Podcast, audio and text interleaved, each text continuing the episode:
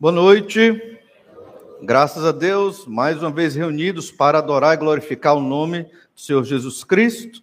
Temos estudado a Epístola de Paulo aos Romanos e estamos praticamente terminando o estudo dessa epístola.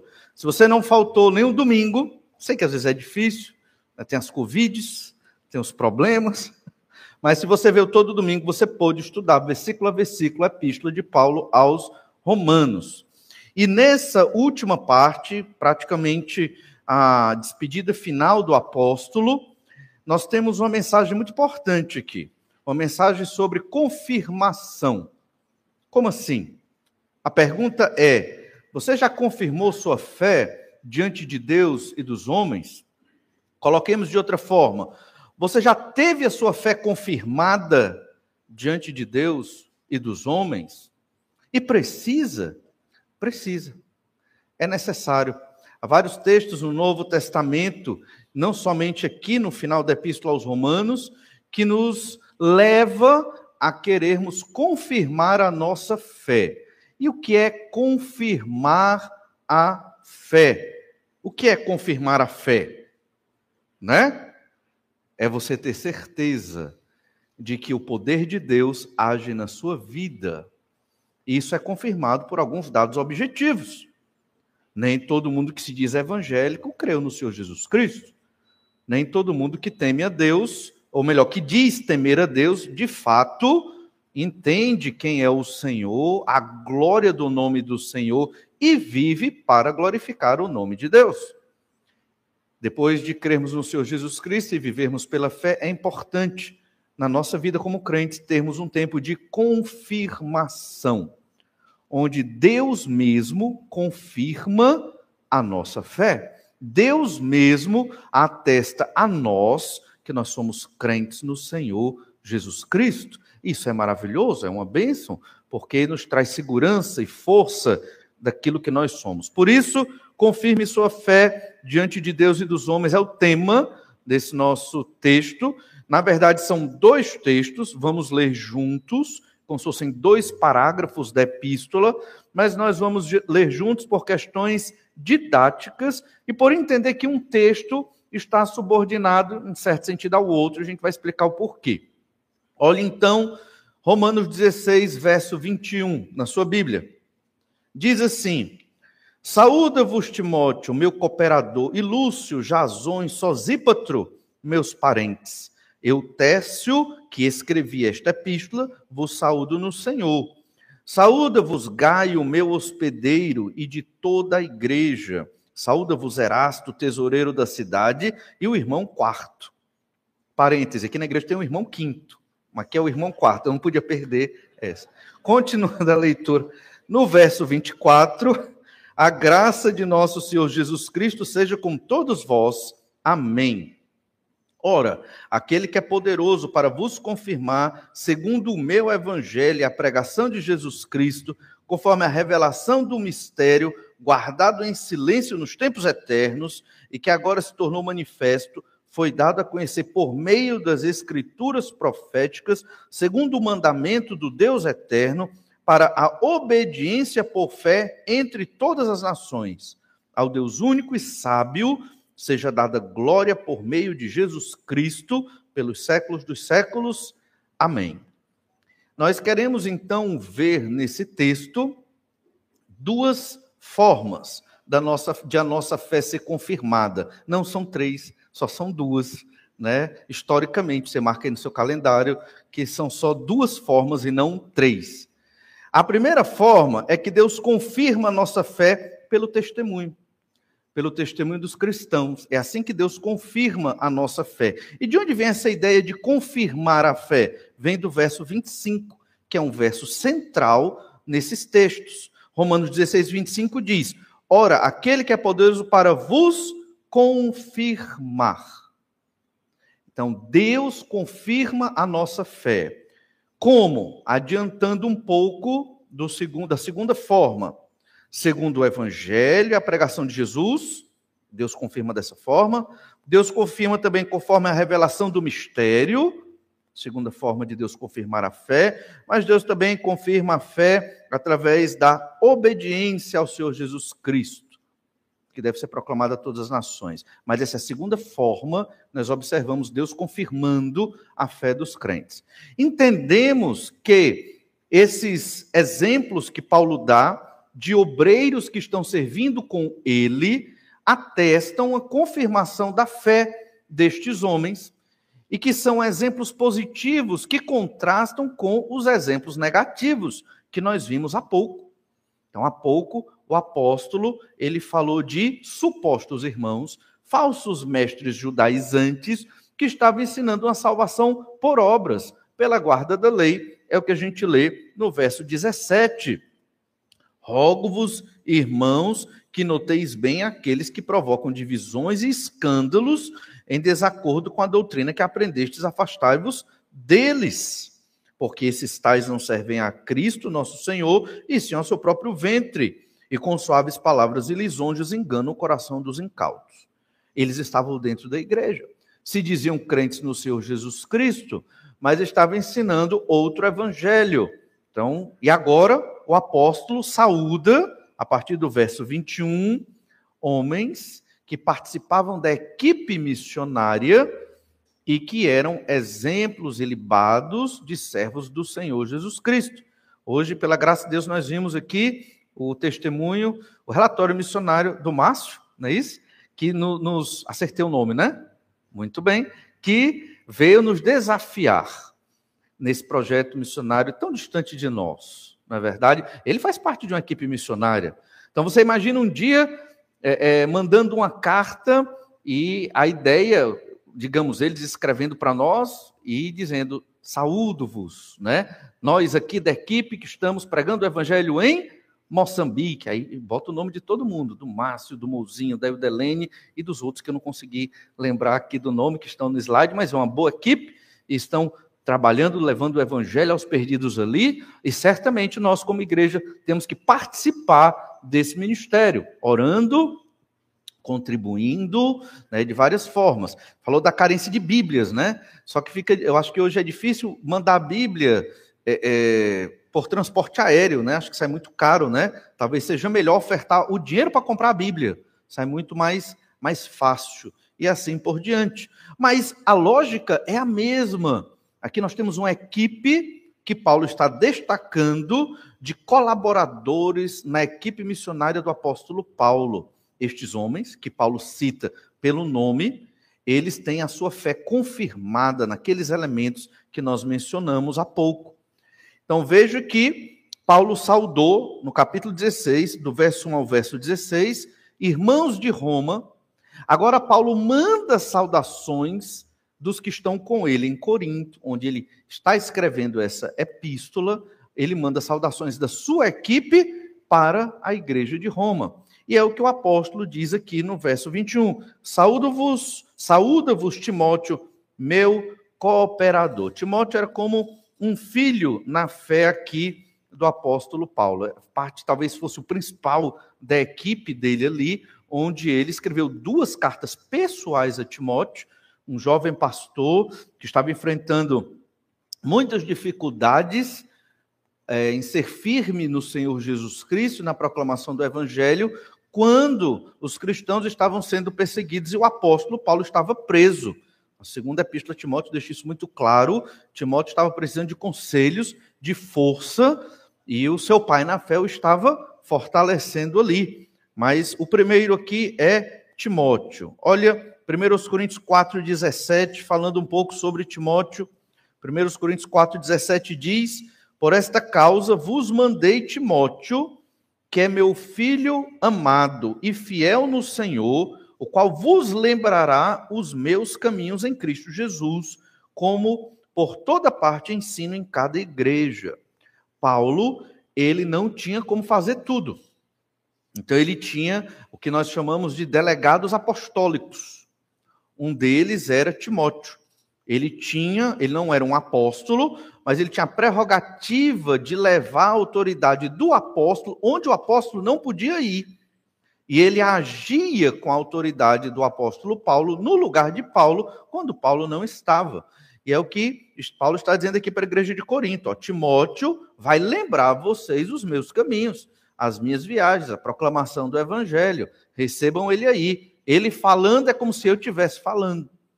Veja como é. E isso nos chama a atenção, irmãos, que a obra missionária realmente ela deve ser feita por uma equipe. A gente não, é, é difícil enviar só um missionário ou uma família sozinha para uma determinada região, vai sofrer demais. A ideia é trabalhar em equipe, é o modelo bíblico, uns fortalecendo os outros ali e ajudando, até porque é muito trabalho. Não tem como só uma pessoa fazer. O apóstolo ele é bem lembrado aqui, mas veja que ele sempre menciona os seus ajudadores, no caso aqui, Timóteo. Timóteo, então, foi um dos que esteve muito próximo do apóstolo Paulo em muitas missões, e nós vamos ver mais isso em Atos dos Apóstolos. Mas também Paulo lembra Lúcio, Jason, Sosípatro, meus parentes. Isso indica que eles eram parentes no sentido é, é, de judeus, serem judeus da mesma raça e talvez até, talvez até da família ali. Então, Lúcio, a gente ouve falar um pouco lá em Atos capítulo 20, verso 4. Se você for lá em Atos 24, você ouve falar de Lúcio aqui. Lúcio, esse nome que aparece aqui, provavelmente é uma variação do nome de Lucas, o autor do Evangelho, que fazia parte da equipe do apóstolo Paulo haviam essas variações, como por exemplo, Epafrodito é chamado em outro canto como Epáfras. E assim aconteceu com alguns nomes no Novo Testamento. Então, lá em Atos 20, verso 4, nós lemos: Acompanharam-no até a Ásia Sópatro de Bereia, filho de Pirro, Aristarco e Secundo de Tessalônica, Gaio de Derbe e Timóteo, bem como Tíquico e Trófimo da Ásia, estes nos precederam, esperando-nos em Troade. Então aqui fala de vários daqueles que estavam ali. Lucas era um dos que estava no meio dessa equipe, provavelmente, gentil, sim, mas servindo ali no ministério do apóstolo Paulo. Esse era Lúcio. Jason já era mais conhecido. Jason foi o proprietário da casa onde Paulo morou em Tessalônica. Então, quando Paulo ia para uma determinada localidade, os irmãos o acolhiam ali. Esse foi Jason, em Atos 17, 5, fala dele. Os judeus, porém, movidos de inveja, Atos 17, 5 diz: os judeus, porém, movidos de inveja, trazendo consigo alguns homens maus dentre a malandragem, ajuntando a turba, alvoroçaram a cidade e, assaltando a casa de Jason, procuravam trazê-los para o meio do povo. Então, provavelmente Jason não era parente de sangue de Paulo, pelo menos não parece, pelo contexto da história. Então, tudo indica que ele tinha um tipo de parentesco ou judaico, nesse sentido, ou talvez até por ser da família da fé, crente no Senhor Jesus Cristo. O fato é que o Jason, que está saudando a igreja de Roma aqui nessa epístola, é aquele que acolheu Paulo e que foi perseguido por ter o apóstolo ali na casa dele. Sosípatro, Outro nome complicado, também ali, Sosípatro, foi aquele enviado pela igreja de Bereia a Jerusalém, cujo nome abreviado é Sópatro. Nós lemos aqui em Atos 20, verso 4, até a Ásia, Sópatro de Bereia, é o Sosípatro. Mais uma vez, é uma abreviação aqui do nome. Então, estes homens, eles estavam constantemente com o apóstolo nas suas viagens missionárias, apoiando junto dele, ajudando de alguma forma, ou acolhendo na sua casa, muitas vezes com sustento financeiro, ou indo a missões que ele não poderia ir. Estes homens, com o seu testemunho de vida, estavam confirmando a sua fé. Percebe? Frutos muito claros de serviço ao Senhor dentro da equipe do apóstolo Paulo. Nós temos aqui outro nome voltando para Romanos 16, verso 22 agora, Paulo diz, na verdade, não é Paulo, mas é o próprio, eu, Técio, que escrevi essa epístola, vos saúdo no Senhor. Então, quem escreveu a epístola aos Romanos foi Paulo. Só que era muito comum naquela época o apóstolo ditar e haver uma pessoa que redigisse. Nesse caso é o amanuense que é Tércio. E veja que honra Tércio recebeu, porque não era comum o amanuense ter o seu nome. Ele apenas um funcionário, digamos assim, Mas provavelmente, quando Paulo estava terminando essa epístola, ele deve ter dito assim para Técio: Técio, agora dê a sua saudação à igreja de Roma. Coloque aí a sua assinatura. E aí Técio colocou: Eu, Técio, né, também saúdo a igreja de Roma. Olha que bênção Técio ter participado desse momento. Não observamos outro aparecimento dele no Novo Testamento, mas fazia parte da equipe. Muito provavelmente deve ter auxiliado o apóstolo na escrita de outras epístolas. Paulo tinha um tempo, certamente, para aquela época, talvez até para os dias de hoje, um tempo muito corrido, e então ele precisava de muitos auxiliares. Vamos, isso nos traz uma luz muito grande, porque nós não podemos fazer a obra de Deus sozinho. Em Romanos 16, do 1 ao 16, do verso 1 ao 16, a obra de Deus era foi feita ali por 27 pessoas, pessoas do povo. Então não foi só o apóstolo Paulo, não, foi, não foram só os, aqueles que plantaram a igreja em Roma, que trabalharam ali. Foram 27 irmãos aqui que Paulo menciona pelo nome, que estavam agindo diretamente na obra do Senhor. A obra de Deus não se faz só com uma pessoa. Lembre-se bem disso. E aí você deve entender onde eu estou dentro desta obra. Qual é a minha participação? Como eu estou servindo ao Senhor Jesus Cristo neste corpo? E pegando o tema da meditação de hoje, como eu estou confirmando a minha fé com o meu testemunho? Como eu estou confirmando a minha fé com o meu testemunho? Porque crentes de banco não confirmam a fé certo? Não confirma. Se o seu ministério é só estar sentado na cadeira da igreja, você não está confirmando a sua fé. Você está demonstrando um aspecto religioso da sua vida. Você tem que ter um relacionamento com Deus.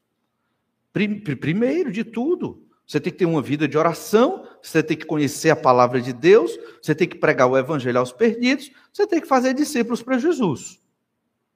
Depois você vai servir em outras áreas, dentro ou fora das paredes dessa igreja. Porque confirmar a fé e Deus confirmar a sua fé implica, no que Jesus sempre pregou nos evangelhos, frutos. Fruto de conversão. Não, o crente ele não, não existe sem esses frutos. Ele produz, a árvore boa produz frutos bons, a árvore má produz frutos maus. Não tem como uma árvore má produzir frutos bons. Isso serve para a nossa avaliação. Como eu estou confirmando a minha fé publicamente. Isso não é, obviamente, para a nossa glória, para a nossa exaltação. Isso não é para a salvação. Toda epístola fala da justificação pela fé, obviamente, né, mostrando que a salvação é somente pela fé no Senhor Jesus Cristo. Mas, numa perspectiva terrena e humana, eu confirmo a fé. E como é que eu confirmo esta fé em Jesus?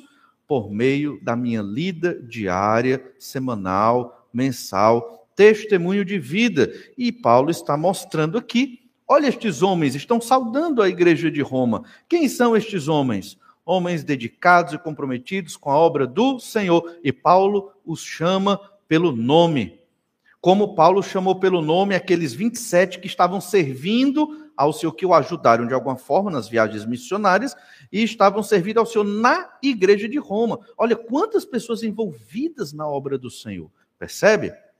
Mas os mestres judaizantes que ensinavam outro evangelho, Paulo não fala o nome. Veja que coisa interessante.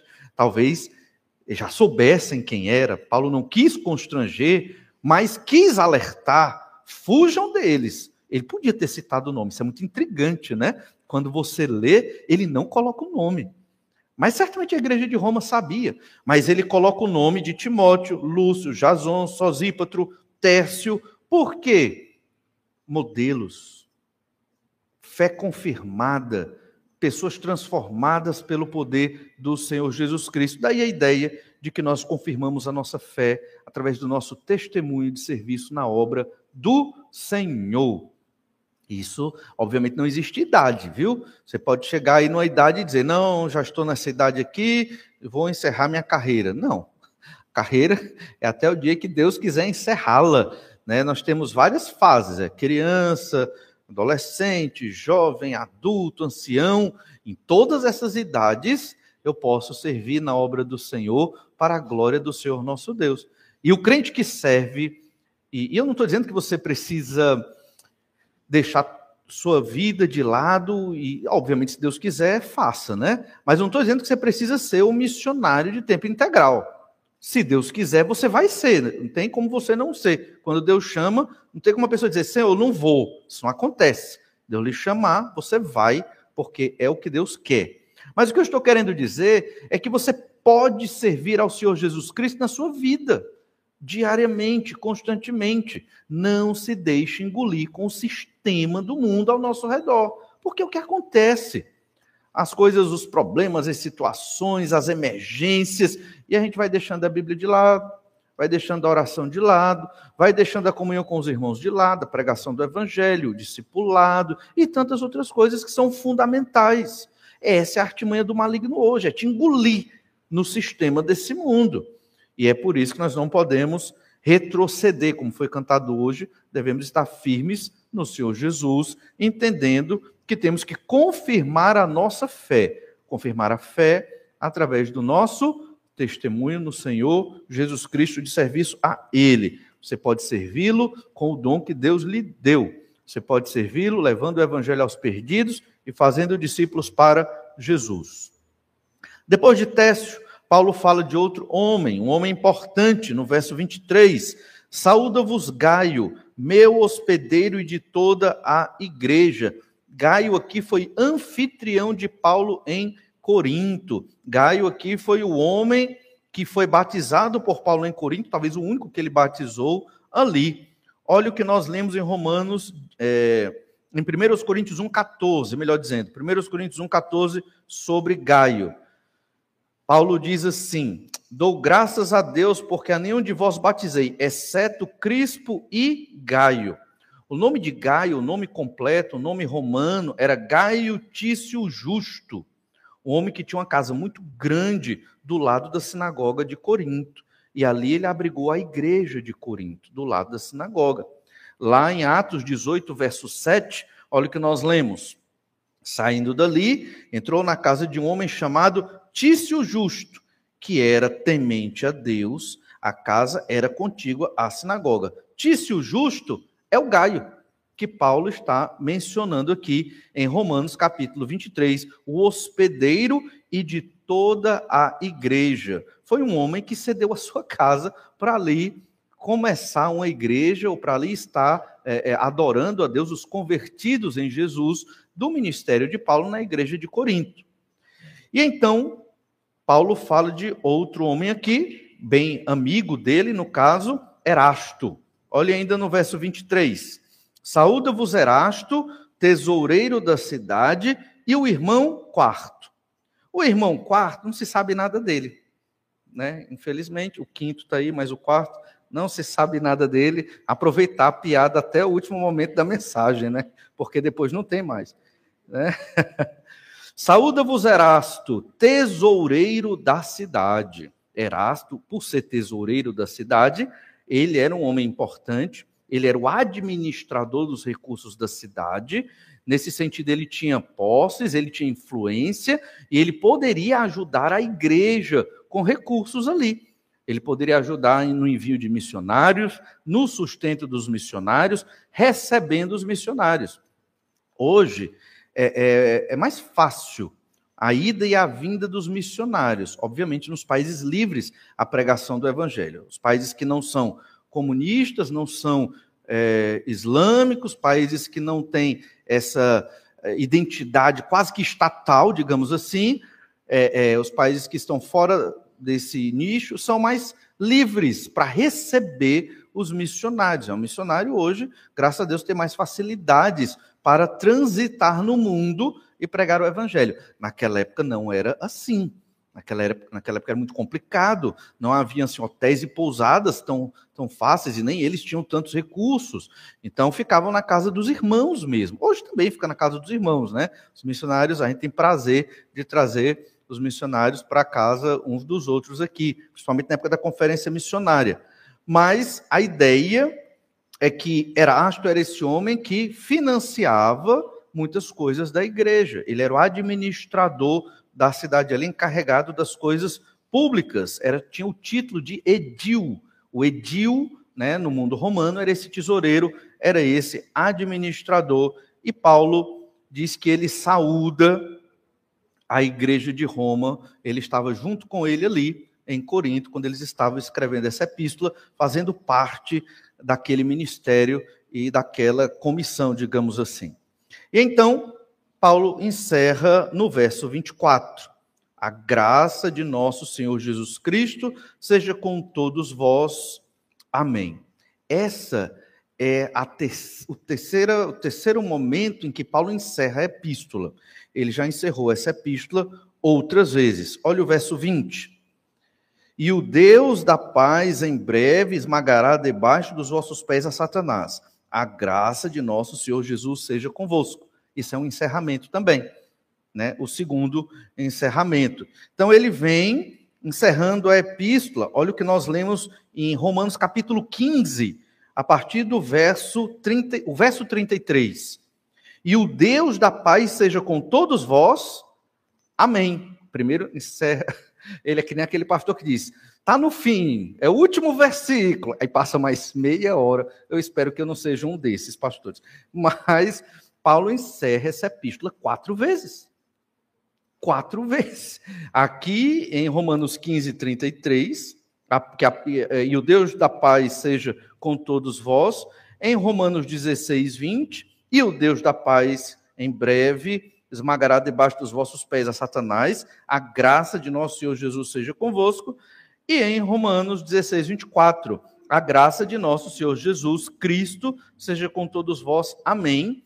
E no encerramento final, dos finais, que é do verso 25 ao verso 27, que é uma doxologia. A gente vai explicar um pouco disso já. Perceba então que Paulo não queria terminar a carta. É só isso que a gente conclui. Ele não queria encerrar. Ele tinha tanta coisa para dizer. Ele saudou 27 irmãos, ele alertou dos falsos mestres, ele deu a saudação da sua equipe para a igreja de Roma. Então, ele, ele queria estar com aqueles irmãos. É só o que a gente conclui. E ele encerra uma, duas, três e sempre novos assuntos surgindo até chegar nesta doxologia. Observe que a equipe de Paulo através de suas obras, confirmava a fé. Retrospectiva rapidinho da equipe do apóstolo. Timóteo ajudando o missionário em tudo que ele precisava. Lúcio era Lucas, que registrava tudo o que acontecia nas viagens missionárias, autor do livro de Atos dos Apóstolos e do evangelho que carregou o seu nome, o evangelho de Lucas. Lembrando que Lucas, além de um historiador, ele era médico, médico da equipe. Na verdade, então ele cuidava ali da equipe missionária quando eles tinham necessidades. Sosípatro, que acompanha as viagens dos missionários, amando da igreja de Bereia. Bereia mandou um missionário. Sosípatro, ou Sópatro, vá lá ajudar Paulo. A gente envia você para se, se reunir aquela equipe e servir no ministério do apóstolo Paulo. Veja também Jason, que arriscou a vida acolhendo o missionário lá em Tessalônica, Técio, escrevendo as cartas, as epístolas do apóstolo. Por exemplo, a gente sabe que Paulo enviou quatro epístolas para Corinto, duas inspiradas por Deus, estão na Bíblia Sagrada, no Novo Testamento, as outras duas não foram inspiradas, mas certamente Técio ajudou ali na, na redação. Então a gente percebe que havia uma função muito importante de Técio aqui na equipe.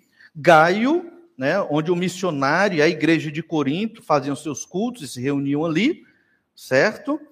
Uh, ajudou também na conversão de Crispo, como a gente vai ver lá em Atos dos Apóstolos, e Erasto, esse edil administrador que serviu, é, proporcionando lá em Corinto recursos financeiros para os missionários, para a equipe de missionários. Todos esses nomes aqui, esses sete nomes mencionados, confirmaram a sua fé através do seu testemunho servindo ao Senhor na equipe do missionário Paulo. Nem todos nós precisamos estar na equipe missionária para confirmar nossa fé. Mas todos os crentes em Jesus precisam ter um testemunho cristão, segundo o que a Escritura diz, para confirmar a sua fé em Jesus. Se você é, é, é até estranho dizer isso, mas se você é um cristão evangélico nominal, está esquisito. Você tem que parar e refletir. Um dia eu criei em Jesus, tenho certeza da minha salvação. Se eu morrer hoje, o sangue de Jesus cobre a minha vida e eu serei salvo pelo sangue do Senhor Jesus Cristo? São perguntas que nós temos que fazer a nós mesmos para que não caiamos nesta cilada de achar que só porque eu frequento uma igreja evangélica eu já sou salvo pelo Senhor Jesus Cristo. Porque não é assim. É necessário realmente uma ação sobrenatural de Deus na vida do pecador, para que este pecador se arrependa dos seus pecados, tenha fé, fé que vem de Deus, que o pecador não tem condição de ter fé salvadora nele mesmo, porque ele é completamente pecador, completamente depravado, e assim ele reage mediante a pregação do evangelho nesta fé, crendo que Jesus morreu na cruz pelos seus pecados, que Jesus é o filho de Deus, o salvador prometido. Então, ser evangélico é uma coisa. Andar numa igreja evangélica com amigos evangélicos, não beber, não fumar, não ir para festa, é, não essas coisas que os crentes não fazem, né, que nós não fazemos, isso é uma coisa. Outra coisa é você ser transformado pelo poder do Espírito Santo, verdadeiramente convertido. É outra coisa. E é o que Paulo está dizendo. Confirme a fé de vocês. Olha esses homens aqui, eles têm uma fé confirmada servindo na obra de Deus. Deus confirma nossa fé pelo testemunho dos cristãos. E então, a segunda forma de confirmar a nossa fé é que Deus confirma a nossa fé pela pregação do evangelho. E aí chega no verso 25. Ora, aquele que é poderoso para vos confirmar. Quem é poderoso? É Deus. Nós confirmamos a nossa fé? Sim através de um testemunho cristão. Mas no final das contas, quem confirma esta fé é o Senhor, porque nós não temos como ser fiéis se Deus não agir através de nós. É um grande engano os crentes que acreditam que no processo de santificação nós temos algum mérito nisso. Não temos. Quanto mais você cresce no conhecimento da palavra, a semelhança de Jesus, agradando a Deus para a glória de Deus, lembre-se, esse mérito não é seu. Foi a graça de Jesus na sua vida que te fortaleceu e fortalece para que você obedeça a palavra de Deus. Não é porque você é bom, não é porque você se tornou melhor, apesar do sacrifício de Jesus por nós, da nossa conversão ao Senhor Jesus Cristo, ainda somos extremamente pecadores. Extremamente pecadores. Não se engane ainda tem muito da natureza de pecado em nós. E nós temos que dominar e vencer dia a dia, mortificando a nossa carne para viver segundo a vontade de Deus. Quando fala mortificar a carne, parece um negócio ruim, mas não é, pelo contrário, é muito bom. Dói, às vezes, mas é bom, porque você vai viver segundo a vontade de Deus, que traz paz, alegria, contentamento e extrema satisfação.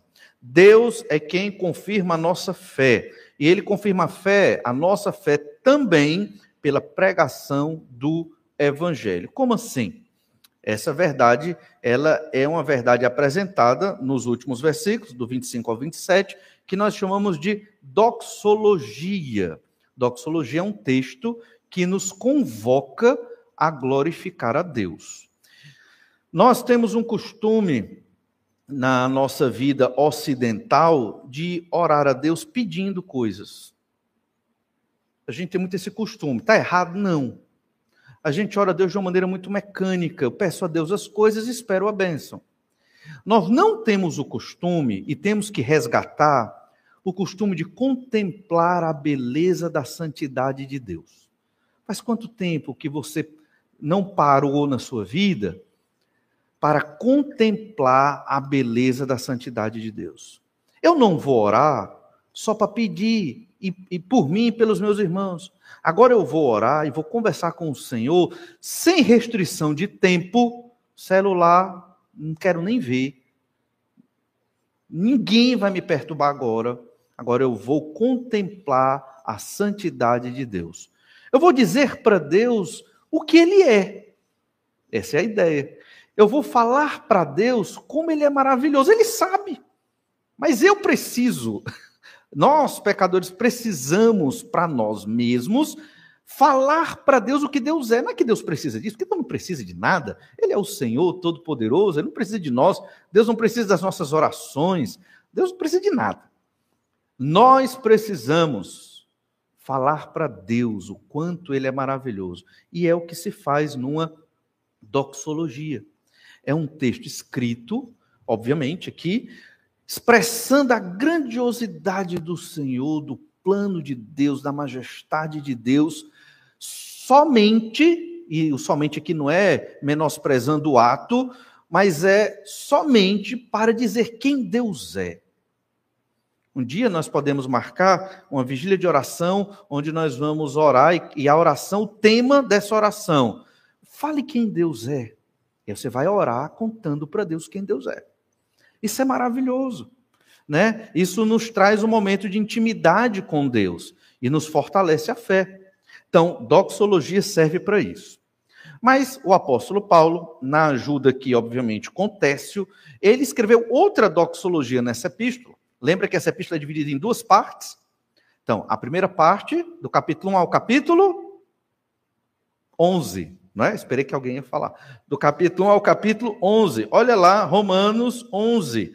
No final do capítulo 11, nós temos uma doxologia.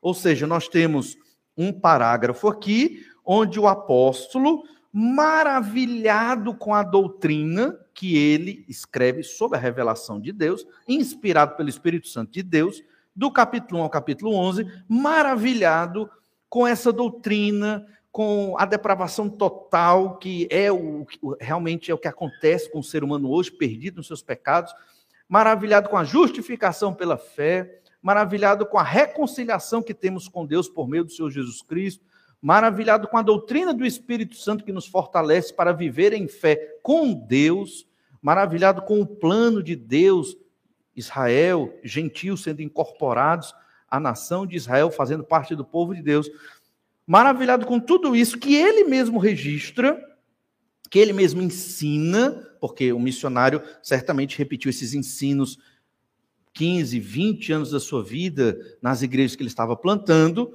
ele escreve essa doxologia no verso 33, Romanos 11, 33. Ó oh, profundidade da riqueza tanto da sabedoria como do conhecimento de Deus. Quão insondáveis são os seus juízos e quão inescrutáveis os seus caminhos. Quem, pois, conheceu a mente do Senhor? Ou quem foi o seu conselheiro? Ou quem primeiro deu a ele para que ele venha a ser restituído? Porque dele, por meio dele, para ele são todas as coisas, a ele, pois, a glória eternamente. Amém. Veja que é convocando para glorificar a Deus. Veja que nos capítulos anteriores o apóstolo fala sobre a eleição de pecadores para a salvação somente pela fé em Jesus. Não depende de quem quer, não depende de quem corre, mas de Deus usar a sua misericórdia.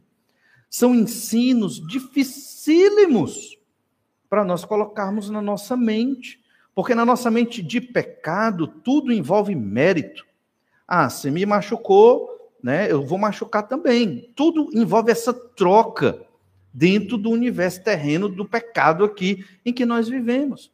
E Deus trouxe outra sabedoria, outra verdade, algo incompreensível e que na verdade nós não compreendemos. Essa verdade veio a nós pela fé sobrenatural que o Senhor plantou no nosso coração. Sem a fé em Jesus, jamais entenderíamos a graça de Deus de amar uma pessoa sem receber nada em troca, como Jesus fez para conosco, de amar a Deus, obviamente servir ao Senhor sem querer também receber coisas de Deus, como se fosse uma barganha. E é isso que Paulo está dizendo, é muito profundo, é rico o conhecimento, é insondável essas doutrinas que os teólogos, estudantes de Bíblia ensinam e colocam, tem que ser ensinado mesmo, está na escritura, a gente tem que aprender, mas quando você reflete sobre isso, é algo inatingível a graça de Deus. E a graça de Deus, ela deve ser vivida por nós na prática, junto dos nossos semelhantes, quer sejam crentes ou não crentes, não importa. Nós temos que ter esse tipo de amor que Paulo escreveu no capítulo 14, 15, 13. Ou seja, temos que ter esse tipo de amor gracioso.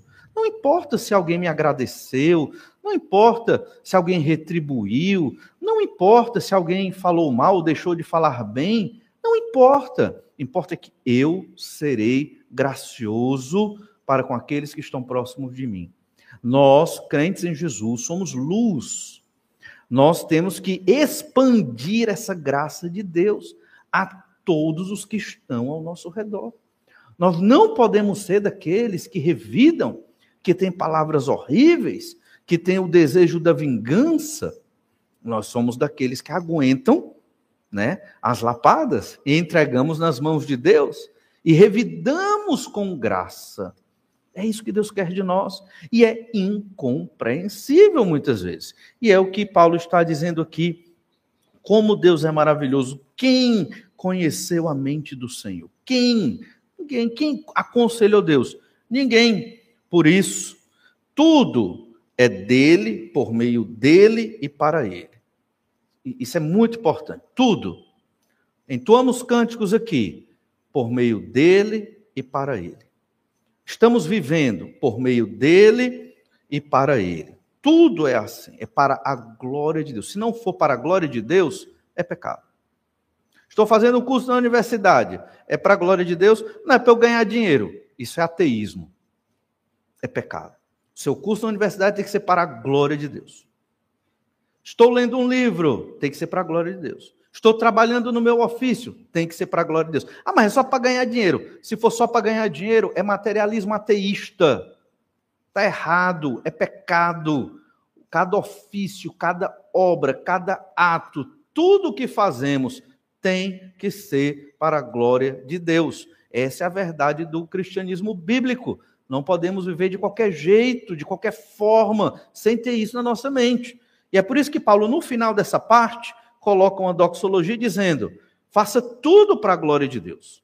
Tudo. Quando chegamos no final da epístola, a segunda parte, nós estudamos muito sobre o amor nesta segunda parte da epístola, o apóstolo também fala dessa mesma doxologia de fazer as coisas para a glória de Deus. Como é que se glorifica Deus aqui?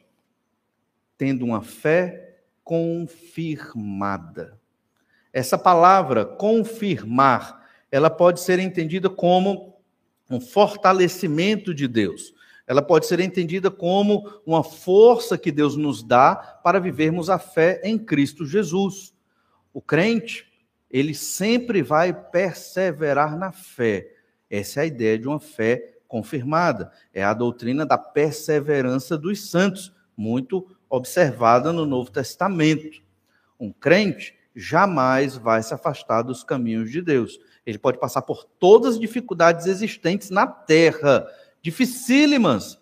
Mas por que, que essa, essa pessoa não vai se afastar? Ela é tão boa assim, ela é tão forte assim, ela é tão resistente? Não. É porque é o Senhor quem confirma a fé dela. É Deus quem está sustentando-a ali. Veja, verso 25. Quem é que confirma a fé? Ora, aquele que é poderoso.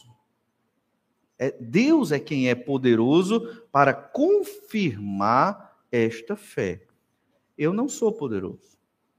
Né? Nós somos pecadores, não é verdade? Como vamos viver na prática esta fé no Senhor Jesus Cristo?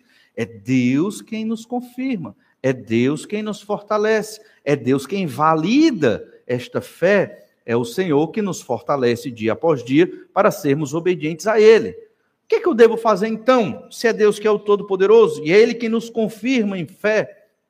Eu tenho que, pelo menos, querer. Nossa salvação em Cristo nos livrou da condenação do inferno de fogo, não porque somos bons, mas porque Jesus morreu na cruz pelos nossos pecados.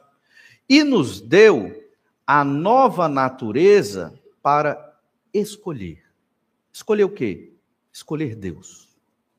Agora, todo dia eu posso escolher Deus. Eu acordo de manhã, eu posso escolher o pecado ou escolher Deus. Todo dia, você também. E é assim que confirmamos a nossa fé. O crente, ele escolhe Deus. Pecamos sim, odiamos o nosso pecado, mas continuamente queremos sempre escolher Deus. E aqui, essa fé confirmada, ela se expressa em três elementos, eu vou só enunciar e nós vamos continuar na próxima semana. Três elementos, como eu já mencionei no início. Olha Romanos 16, 25 novamente. Aquele que é poderoso para vos confirmar, segundo o meu evangelho. Então, é o evangelho quando fala evangelho e a pregação de Jesus Cristo, é a mesma coisa. É, são duas expressões que juntas refletem o mesmo objeto aqui. O evangelho e a pregação do Senhor Jesus é a mesma coisa. A palavra segundo, segundo o meu evangelho, a pregação de Jesus, indica uma forma de eu ter a minha fé confirmada. Segunda forma, conforme a revelação do mistério. Conforme é igual a segundo. No texto grego, que é o texto em que foi escrita essa epístola, não havia preocupação de variação de termo. Na língua portuguesa, numa questão de estilística, no mesmo parágrafo, nunca se repete a mesma palavra. Por isso que aqui tem a palavra segundo e depois vem a palavra conforme. São a mesma palavra. Só que no português coloca-se esse sinônimo para dar um estilo. Só que aqui indica que a minha fé é confirmada pelo Evangelho de Jesus Cristo e indica que a minha fé é confirmada pela revelação do mistério guardado em silêncio nos tempos eternos. Isso no verso 26. E também, no verso 26 diz: segundo. Perdão, verso 26, que agora se tornou manifesto e foi dado a conhecer por meio das escrituras proféticas, segundo o mandamento do Deus eterno para obediência. Esse segundo mandamento é a terceira forma de nós termos a nossa fé confirmada, e é um mandamento do Deus eterno. Que mandamento é esse? Para a obediência. O evangelho do Senhor Jesus Cristo, conhecimento do mistério apresenta, apresentado pelas escrituras proféticas e a ordem de Deus, o mandamento de Deus. Que mandamento é esse? Obediência. Esses três elementos caracterizam o cristão que tem a sua fé confirmada, e nós vamos observar estes elementos mais detalhadamente na próxima semana, observando detalhadamente essa doxologia. Essa doxologia é uma das mais profundas do Novo Testamento. Alguns pregadores chegaram a apresentar seis sermões só desses três versículos, de tão profundo que é cada termo, cada expressão e cada palavra aqui, para mostrar que toda a glória tem que ser dada ao Senhor. Vamos orar para que o Senhor confirme a nossa fé, para que nós saímos aqui felizes, porque somos crentes no Senhor Jesus Cristo. Pai amado, te louvamos, porque o Senhor é um Deus maravilhoso e cuida de nós. Obrigado, Senhor Deus, pela tua palavra, pelos exemplos que nós lemos aqui da equipe missionária do apóstolo Paulo, homens com a fé confirmada pelo testemunho deles, por viverem na palavra, por glorificarem o nome do Senhor servindo nesse ministério tão maravilhoso. Te peço a Deus que o Senhor também confirme a nossa fé, mostrando, ó Pai, a grandiosidade da tua graça, o quanto nós fomos afetados pelo teu poder, desde o dia em que cremos no Senhor Jesus Cristo. Faz, Senhor Deus, com que este seja o grande valor da nossa vida. O dia mais feliz, o dia da nossa conversão, quando tivemos um relacionamento aproximado do Senhor. Ajuda-nos, ó Deus, a deixarmos as amarras seculares deste mundo. Ajuda-nos, ó Pai, a deixarmos os prazeres lícitos até desta terra que nos confundem, que nos afastam de servir mais ao Senhor. Ajuda-nos, Senhor Deus, a vivermos por fé, pela fé no Senhor Jesus Cristo, dia após dia, dedicando-nos mais a Ti, como esses homens se dedicaram tanto se o Senhor quiser levar do nosso meio muitos dessa igreja, ou toda essa igreja como missionários, que o Senhor realmente o faça, e certamente será glória ao nome do Senhor. Mas se ficarmos aqui, ó Senhor Deus, nos ajuda a termos este profundo amor pela tua obra. Estejamos diariamente nos importando, nos preocupando e orando pelos missionários. e pelo desejo de poder investir e agir, atuar nesta obra missionária. Pai amado, confirma a nossa fé através das nossas ações. O Senhor é todo-poderoso para nos fortalecer nesse sentido e é pela tua graça que nós podemos ser fiéis ao Senhor. Tudo depende de ti, tudo é por meio do Senhor. Na verdade, somos meros instrumentos teus e precisamos somente querer, querer estar perto do Senhor. E a tua palavra nos garante que o Senhor está de braços abertos para nos receber e agir em nossa vida. É o que nós te pedimos, Pai. Que o Senhor haja nas nossas vidas. E é em nome de Jesus que oramos. Amém. Deus lhe abençoe. Vai ter um momento de oração silenciosa. Você pode contemplar mais um pouco a beleza da santidade de Deus nesse momento de oração silenciosa. Deus abençoe e uma boa semana a todos.